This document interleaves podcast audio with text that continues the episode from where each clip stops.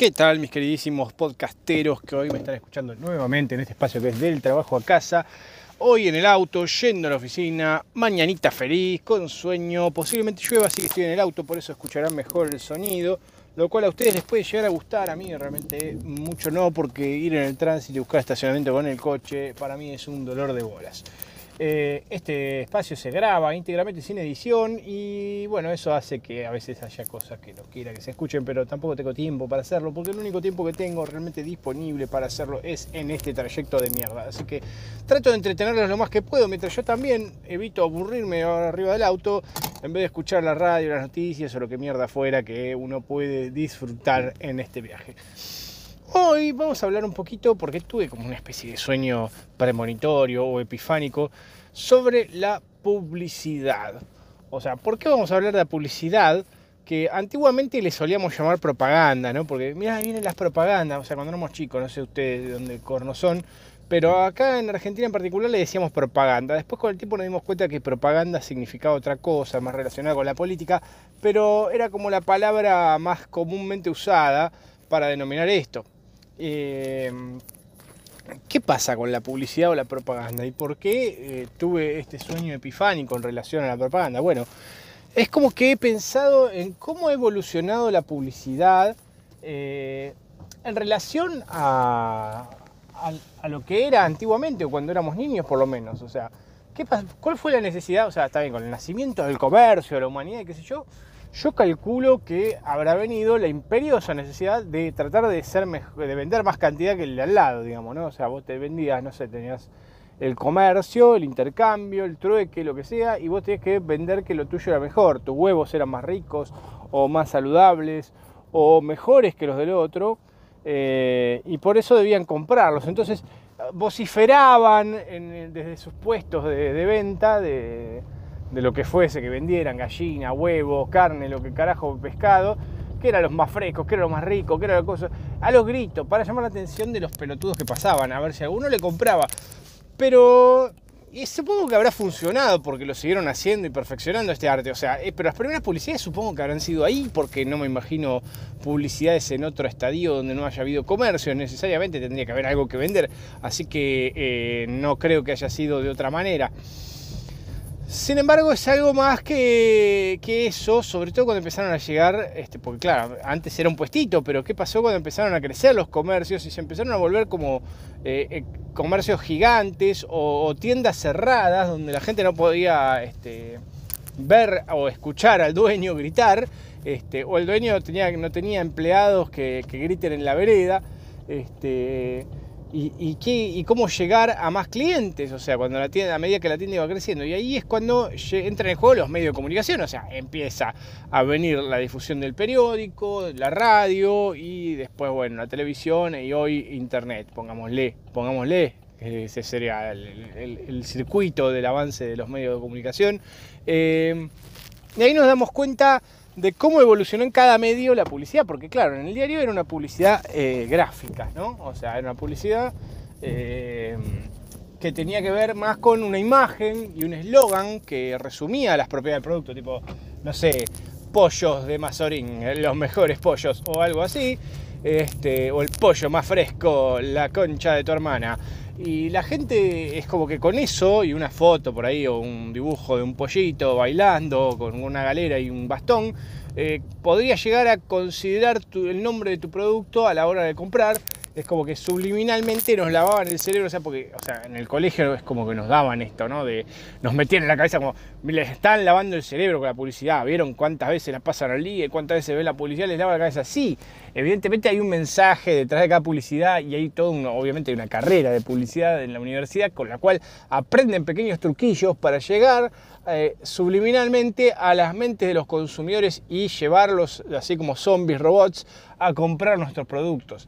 Y estudian tanto esto del, que, hasta los colores tienen que haber. O sea, no sé, hay colores que te dan apetito, hay colores que no te dan apetito, hay colores que, no sé, que te, te hacen parar la pija. No tengo ni idea. Yo tampoco quiero entrar en ese ocultismo de la publicidad, pero sé que hay cosas así, todas unas macumbas que hacen que no estoy muy seguro de que realmente funcionen, pero bueno, debe haber algún estudio, algún paper de la Universidad de Wisconsin que dice que el color verde te da hambre y el naranja te pone inquieto y que por eso esos colores se usan en lugares de comida rápida, bla, bla, bla, bla, bla. Eh, entre otras cosas, ¿no? Bueno, la publicidad pasa lo mismo, es como que te tienen que invitar o asociar un color a un producto, entonces hay que elegir cuidadosamente las palabras, la imagen y el color. Los diarios antiguamente eran blanco y negro, entonces no había posibilidad de meterles colores, pero sí había que meter un eslogan que sea breve y, como les digo, así catchy, como pegadizo, para que la gente este, lo, repita o le suene, ¿no? El marolio, mmm, qué olio, qué pelotudez, ¿no? Un eslogan muy estúpido, pero que el día de hoy nos acordamos del marolio, mmm, qué olio. No tiene un carajo que ver, no, qué olio. ¿Qué olio de qué? Pelotudo, qué olio. No, no viene de oler óleo, viene de aceite, pero bueno, era como que igual quedó, pegó, porque rimaba, ¿no? Entonces todo tenía que, la rima vieron que pegaba, entonces todo tenía que rimar, y ahí es donde empieza, cuando llega la radio, empieza el juego con los jingles, ¿no? De la cancioncita, este, Garon Ball y todo, te chupa, es como ese eslogan, ¿no? Que, que, pega, que cierra eh, y, que la gente lo, repite o lo va tarareando mientras va al trabajo o mientras va al colegio. Los niños también pueden llegar a, tararearlo o cantarlo y hacen que el producto se difunda más rápido o que se asocie a, que, a una especie de estatus de, viste, soy un producto importante, salgo en la tele, querido. Y eso pega, ¿viste? Es como que te da prestigio, entre comillas. Y en términos de lo que después, porque primero fue el cantito del comerciante, después vino la publicidad y después creo que vino la evolución final como el Raichu nivel 4, que fue la mierda del marketing, que es toda esa mierda que un grupo de pelotudos que solo piensan en la imagen se dedican a decir a las empresas que deben hacer para llegar al corazón de más gente. Lo cual me parece que la gente de marketing está un poco de más. O sea, la publicidad es suficiente, pero bueno, querían ir más allá y hacer más mierda todavía a la cabeza de la gente y que las empresas se, esfuercen aún más por parecer políticamente correctas o por parecer más familiares o por parecer más amigables o más ecologistas o lo que mierda puedan querer aparentar para ganar un, una venta de mierda. Y ahí es donde llega el marketing y les dice lo que deben y no deben hacer y cómo se deben comportar y cómo deben envasar los productos este, para venderse más. O sea, incluso hasta la forma del envase, el color de la etiqueta, bla, bla, bla, bla, bla, puede tener una incidencia. Los obviamente verificando costo, beneficio y toda la pelota que hace todo el área de marketing que es algo que la verdad que, bueno, es, como un área medio nefasta. Yo la verdad, no sé si alguien que me escucha trabaja en marketing, pero la verdad son medio, si los abogados son seres del inframundo, digamos que están ahí nomás, están en un círculo más arriba en el infierno, no tengo ni idea. Pero el marketing me parece escalofriante. Ahora, en esta evolución de la publicidad también pasan, este, viene el jingle que era más elaborado, como les digo, aunque sea una pelotudez, el, el jingle, el eslogan y la canción Dánica Dorada, Dánica Dorada, era para untar, por ejemplo, que todavía los tengo tatuados en mi, inconsciente, no sé dónde mierda se metieron todos esos jingles, pero ahí están, o sea, uno va y los recuerda. Eh, es como que es inevitable no acordarse de algún jingle de alguna, de alguna marca. Después descubrieron que, bueno, como pagarle a un publicista y hacer algo original y demás era complicado y que la gente también, a su vez, cuando venían las publicidades, eh, no le prestaba atención.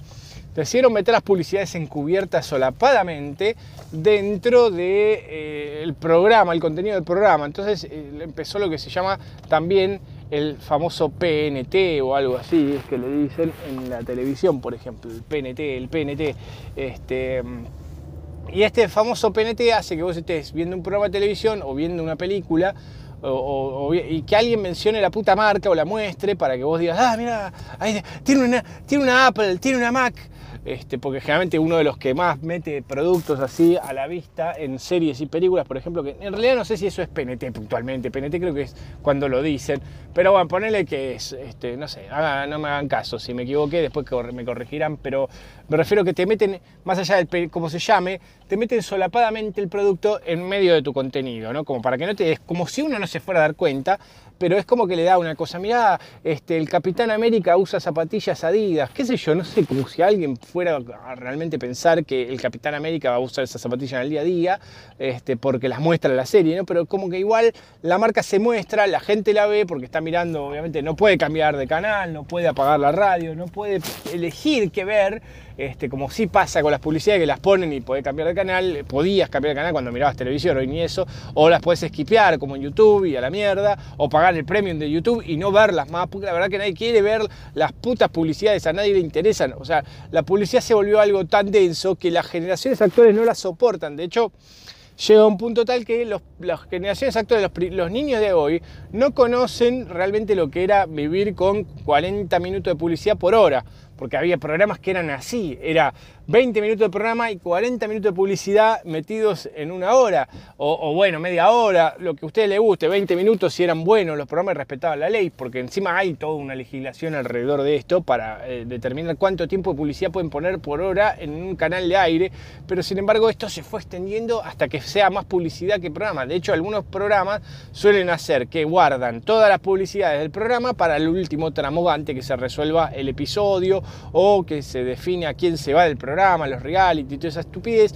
Entonces uno llega y ya sabe que tiene media hora, o sea, cuando está por terminar faltan 40 minutos, sabe son media hora de publicidad y por ahí los últimos 5 minutos eh, se termina de resolver. Entonces uno ya se va, deja ahí la publicidad corriendo y se va, lava los platos, acomoda las cosas, te va, acuesta a los chicos, saca el perro y cuando vuelve quizás el programa retomó y fueron esos dos minutos de mierda que dijeron, no sé, se va Juan Carlos, eh, no, eh, qué escándalo, bueno, nos vemos la próxima y se terminó.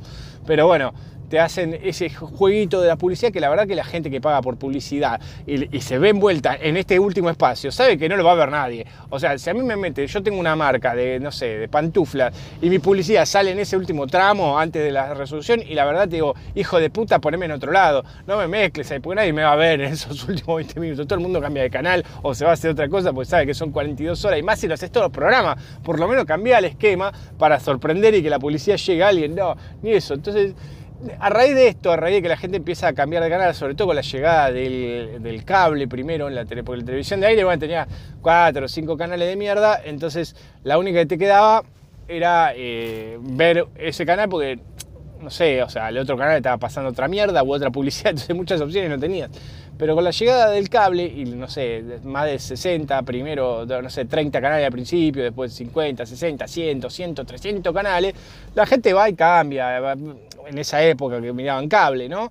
Eh, y no miraba las publicidades. Entonces, bueno, empezaron a decir, che, la verdad que las publicidades ya no son tan importantes pasarlas así como, como tradicionalmente. Vamos a cambiar el esquema de esto y empezaron a bajar los gastos en publicidad y la verdad que se nota mucho. O sea, pasamos de publicidades gloriosas como la guerra de, las gaseosas entre Pepsi y Coca-Cola, donde dos máquinas expendedoras de latas se pelean como Transformers este, por ver quién es, la quién es el rey de las gaseosas, este, a nada. O sea, a, la canción de Marolio, ¿entendés? Mate, café, harina y palmitos. ¿Ves cómo se te tatúan? Ahí está, ahí está, ese puto, ese puto jingle está.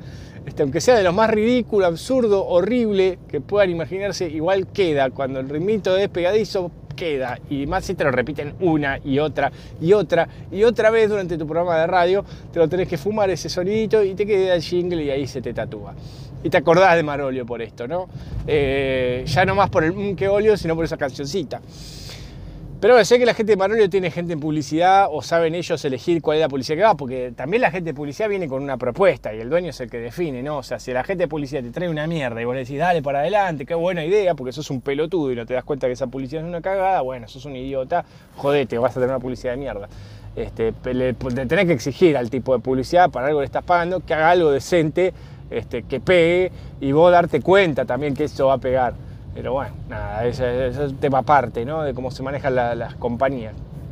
Bueno, la publicidad era como un símbolo de estatus, algo inaccesible para un pequeño comercio, pero hoy en día ya no están así. ¿Por qué? Porque la televisión se fue cayendo a pedazos. O sea, básicamente, de a poquito lo que es la televisión de aire eh, fue perdiendo poder hasta el día de hoy, que es casi un zombie, un muerto viviente decadente, que nadie quiere ver, las, nuevas generaciones no lo ven, o sea, nuevas entre comillas, ya estamos hablando de gente de 20 años que no mira televisión ni en pedo, bueno, yo ya no miro televisión y tengo 40 años más o menos, este, imagínate la gente que tiene 20, la gente que tiene mis hijos, no lo ven, no quieren ver televisión de aire porque les parece aburrido el esquema, todo el de modé, el el no poder elegir lo que vos ves, porque la televisión te ponía un esquema, un horario, vos tenés que ver eso y no podías salir de ahí. Bueno, hoy podés elegir, Internet te da esa facilidad de elegir lo que vos querés, y entonces hace que las publicidades se vuelvan un poco obsoletas y terminan eh, llegando mediante esta, esta solapada cosa de, el producto en, el medio del programa. Es la manera de que te vean las nuevas generaciones. Entonces, vos haces un programa que se ve mucho, entonces metes un iPhone o metes una MacBook y, la gente lo ve y dice, ay, qué bueno está la MacBook ahí. Obviamente cada salida ahí en el medio de la serie sale una toledada de guita, pero eh, es como una publicidad medio solapada, donde no hay un jingle mersa, eh, no hay un este, eslogan pedorro, sino que te muestra la marca del producto y vos la ves y la reconoces. Y es muy sutil y fina, y entonces las marcas grandes ponen mucha guita para ese tipo de publicidades que salen muy solapadamente. Pero la publicidad en general se ha vuelto algo mersa, pasó de ser un símbolo de estatus de que tengo plata para pagar la publicidad a ser una mersada eh, en la que nadie quiere participar. es como que van a ver que la mayoría de las marcas que hacen publicidades tradicionales hoy en día, si es que ah, escuchan radio o ven algún programa de televisión todavía, eh, son marcas que de mierda. E incluso en los programas de televisión, dentro del programa o al final, viste que te ponen esos, esos graphs con las marcas que, colaboraron, que hicieron algún canje, o sea, no se le regalaron, le dieron, no sé, un peluche de Bob Esponja y entonces te pongo ahí al final, flaco. Este, y como entonces te aparece juguetería la Gandolfla y te aparece un graph chiquitito así que pasa en, menos de un segundo se va y que no lo ve nadie, que nadie le presta atención, pero bueno, es. Mirá, salí en la tele, ah, estuve en tal programa la verdad es que nada, no te cambia nada, no te va a venir ningún cliente por eso, ni en pedo, pero bueno, es la, emoción de participar o de, o de para un pequeño emprendedor decir, aparecí en un medio, soy prestigioso, en realidad no lo sos, sos un mersa ahí que no tiene un mango para poner una publicidad real y te pone un gráfico, hiciste un canje, ni siquiera pusiste plata. Pero bueno, he, llegado a ver que los precios de publicidades, por ejemplo, revistas, ya son prácticamente regalados a lo que está. Cualquier hijo de vecino puede pagar una publicidad en una revista porque las revistas también han muerto. O sea, antes había revistas en todas las, salas de espera, en las peluquerías, y hoy ya no las necesita la gente tampoco. Entonces no consume ese medio gráfico y las publicidades ahí tampoco tienen valor, porque ¿quién mierda lee una revista? O sea, la ven todo, todo están mirando el celular, ven las redes, si ven alguna nota la ven desde el teléfono.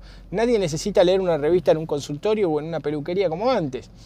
Entonces, este, ese, ese, espacio publicitario que antes perduraba en el tiempo, porque uno tenía una publicidad en una revista, en una hoja entera de una revista, y claro, la revista quedaba en el consultorio eternamente. Durante 10 años estaba la, misma revista ahí, si la cuidaban, digamos, podía sobrevivir a la muerte, eh, de la manipulación constante de dedos grasosos. Eh, quedaba ahí y muchas personas iban a ver esa publicidad. Hoy ya no hay revistas directamente en los consultorios, de la sala de esperas, no hay revistas casi en las peluquerías. Este, porque la verdad que la gente consume todo desde su smartphone. Este, la llegada del smartphone y la, innovación ha hecho que muera también ese tipo de publicidades gráficas.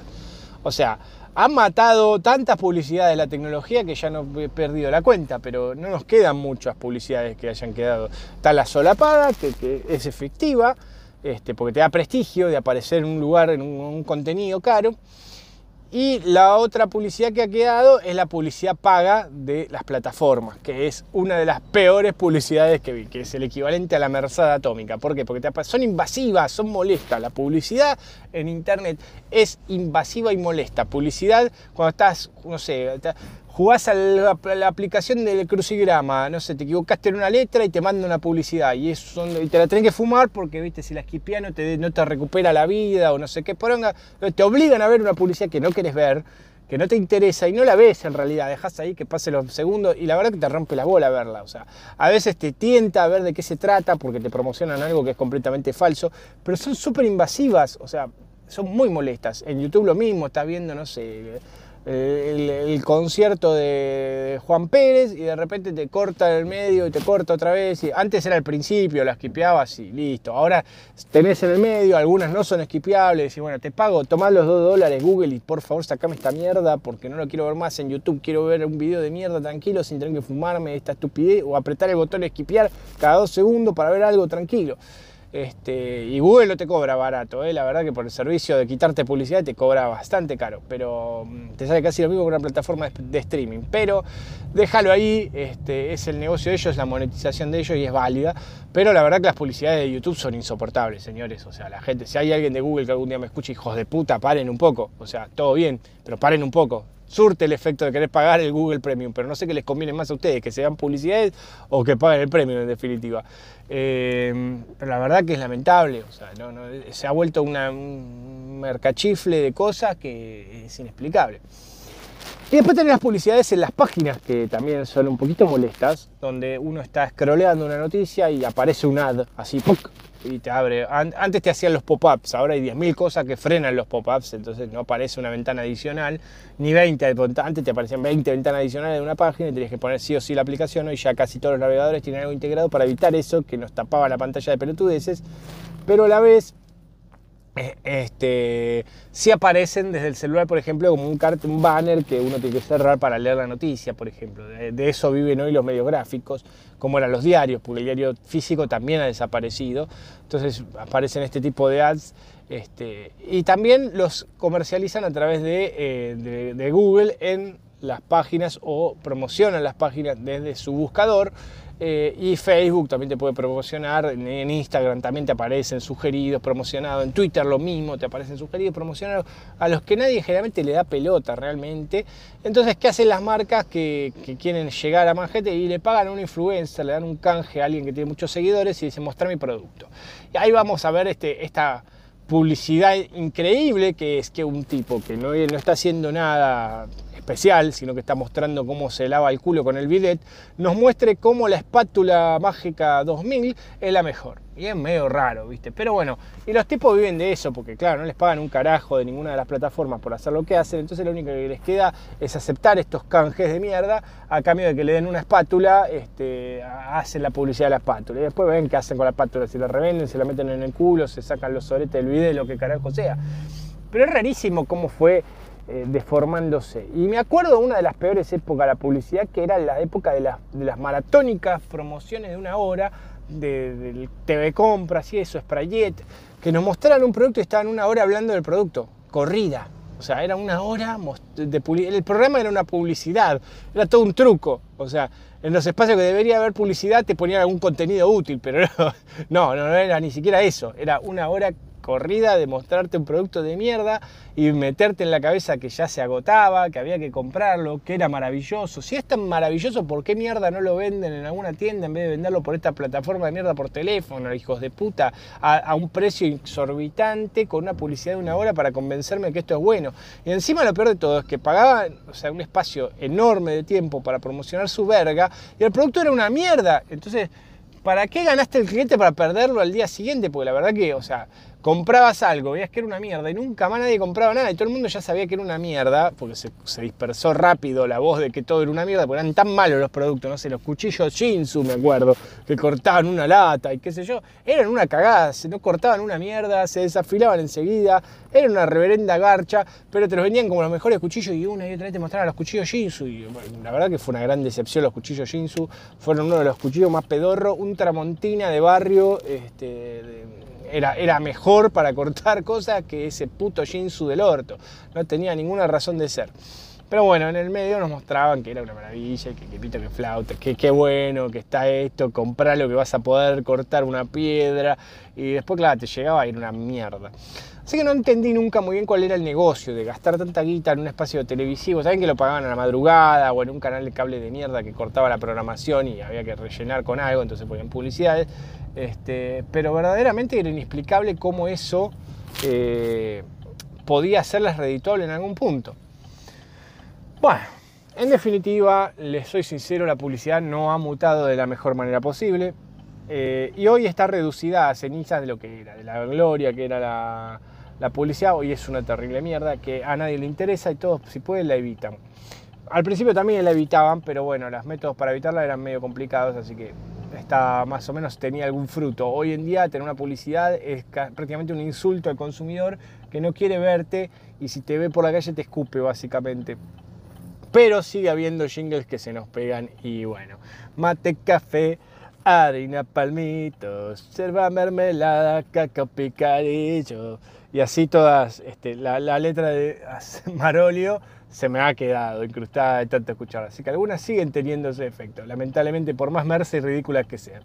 Así que no desistan en el área de publicidad y si pueden, por favor, vuelvan a esas publicidades que, que hacían ganar premios como el Clio. Había un premio a mejores publicidades que ya no tiene ningún sentido, ni lo he vuelto a ver, ni nombrar, ni, ni oír, ni nombrar, porque verdaderamente han ido tan en declive las publicidades que, que ya directamente no hay nada bueno para ver dentro de ese área. No sé si siguen dándolo el premio, pero no me imagino que puede haber, porque la verdad que no he visto una buena publicidad en años. Este, capaz que ahora hacen premio al mejor pop-up, ¿viste? o a, no sé, a, o a la mejor publicidad de 5 segundos de YouTube, que te muestra 5 segundos la marca y cierra.